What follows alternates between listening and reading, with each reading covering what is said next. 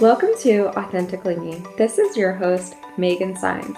My purpose is to bring you real, raw, and honest conversations to help uncover the vulnerability in all of you. New episodes every Monday, so leave the judgment at the door because it's time to get authentic.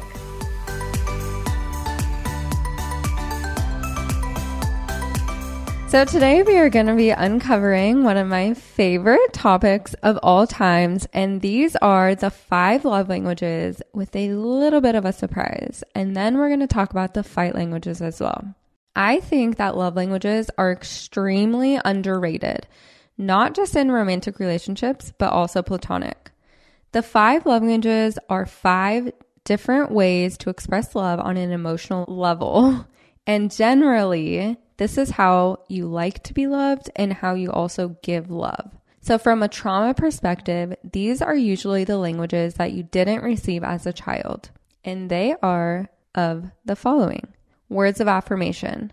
You need someone to praise you and use their words, etc. So, telling you how much they love you. An example would be, You look nice in that outfit. Number two is gifts. It's universal to give gifts as an expression of love. You like thoughtful gifts and surprises every so often. So, someone making something for you means a lot. Number three is acts of service. Doing something for the other person that you know they would like for you to do. Basically, actions speak louder than words. Number four is quality time. So, giving them your undivided attention. That doesn't mean sitting on the couch watching TV together someone else has your attention that way. This means you're looking at each other or you're taking a walk together. You're basically spending time talking to each other. Number five is physical touch. This is pretty self explanatory, but you like affection, cuddles, kisses, hand holding, and you like to feel connected to them in this way.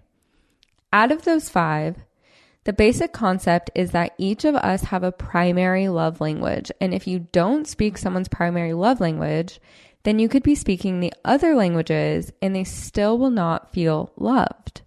But there is a surprise. Did you know that there is actually a sixth one that was just discovered, which is feeling known? This is when someone can really truly know who you are in the inside and remembers the smallest details that you told them. So, for example, let's say you're traveling on an airplane with your partner and they say, like, here, honey, you can have the window seat. I know how much you love to watch the sunrise and the sunset. That would make you feel absolutely loved more than anything if this is your love language because your partner took the time to remember a small detail that you maybe told them once. How do you tell which ones are yours? Take the quiz in the link section below in my links and let me know what your love languages are. When I discovered these, I asked all my friends what their love languages are. I just think it's really important to make sure that my friends are being supportive in the way that I'm being supportive, and it is life changing. So I highly recommend it. So now that we have gone over those, we're going to start the fight languages. How many of you have heard of fight languages? And more importantly, do you know the fight language of your partner? So just like love languages, are, these are essential in your relationship and knowing how to communicate with the person you're with. Nobody talks about this in conflict and it really needs to be talked about more because the way we show up in arguments, aka our fight language, is actually this beautiful protective measure that we have in place for the inner wound that we are worried is going to be injured. So that's why knowing your fight language is so important because that gives us so much information about the wound inside of us that it's protecting. This is amazing information that you can use to help heal the wound inside of you. So, number one is called righteousness, which is basically you taking a stand. These are the facts. I have a basis to defend my argument. You have to come to me with the facts against my facts against cross examination. So it's attacking and having trouble taking responsibility for any sort of mistakes or having anybody kind of question your judgment. And then you take that on very, very personally. This is basically saying that the other person is wrong and not you. So you try to protect it as if it's someone else's fault So it usually starts with sentences like, you did this or you always do that. Because you're thinking, if this would happen or if this person would have done this, then this wouldn't have happened. You're basically putting, projecting your emotions onto other people. This usually happens when someone tries really hard not to make a mistake and then they do, and then they're really hard on themselves. So people that have this tend to have such a severe inner reaction to themselves. When they do mess up, no matter how hard you could be on your partner, they are 10 times harder on themselves. So, what it feels like on the receiving end of this is that you feel like you need to have a lot of justification or have to have this like impeccable argument. You have to have specific examples so that person can counter one by one. This is part of the like, if I prove I'm right about enough of these things, then it's not my fault mentality. Number two is evasive. These are the people who try to redirect you without you even knowing it. So it's the ones who think like there's not even a problem because you are the problem. I'm not the problem. So they're in the conflict, but whatever it's actually about, it is no longer about that. They have deflected it off to put the other person on the defense. A lot of people who are righteousness fall into this form to try and get out of an argument. So this is basically them like rolling a grenade into the room, hoping that it'll blow up enough for them to just like walk away and that that makes them feel safe. So this could sound like, so I'm the asshole then I guess, or why don't you ever trust me? Or, oh, it's all my fault. So to receive this fight language, you absolutely feel like you're on the defense. You're like, wait, no, that is not what I was saying at all. You're scrambling when someone is bringing this fight language towards you. Number three is withdrawal. This is people who are completely conflict diverse and don't like engaging in fights, so they tend to stay quiet and go inward until it's over. This gives someone a lot of power when they are feeling powerless.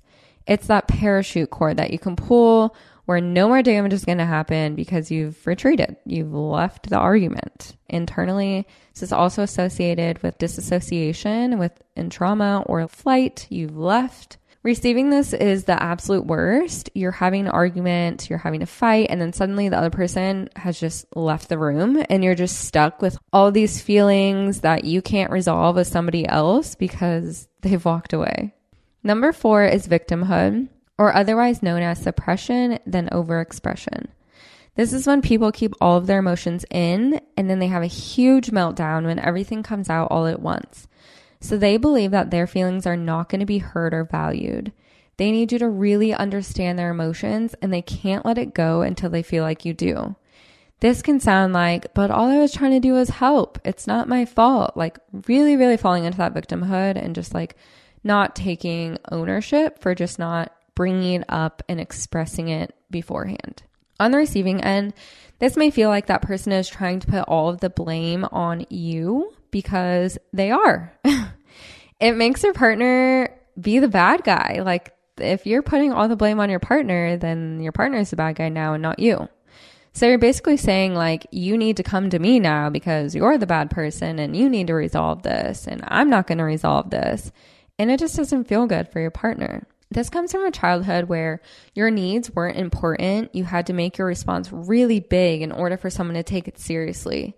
Your emotions were never valid to the other people that were around until you got to a place where you were like in tears or like so upset, like basically making a big scene. And then someone was like, Oh my gosh, what's going on? What's wrong?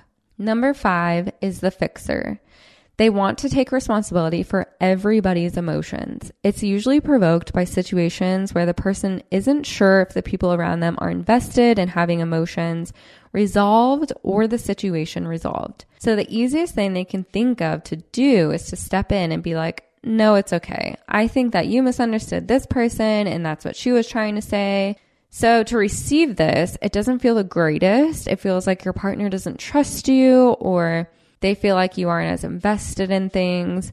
It's somewhat belittling and minimalizing. It honestly takes your voice away from you. It's unsettling because like you don't know where your partner stands, you don't know how they feel.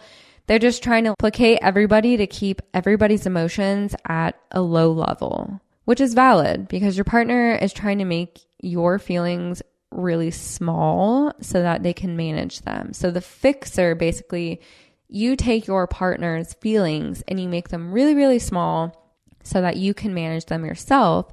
But in turn, your partner, you're basically taking their voice away from them. Number six is free communication. This is the ultimate goal where people can stay calm, they can talk openly and freely and hear both sides of the argument. For free communication to work in a relationship, even tone and temperament is absolutely imperative. As people often learn to do when they're mediating, people who are free communicators don't necessarily avoid every problem, but they have the least trouble overcoming it and reaching a compromise or conclusion in which everyone feels their perspectives are heard and valued. Happy love and fighting. Thanks for joining me, and I cannot wait to see you guys next week.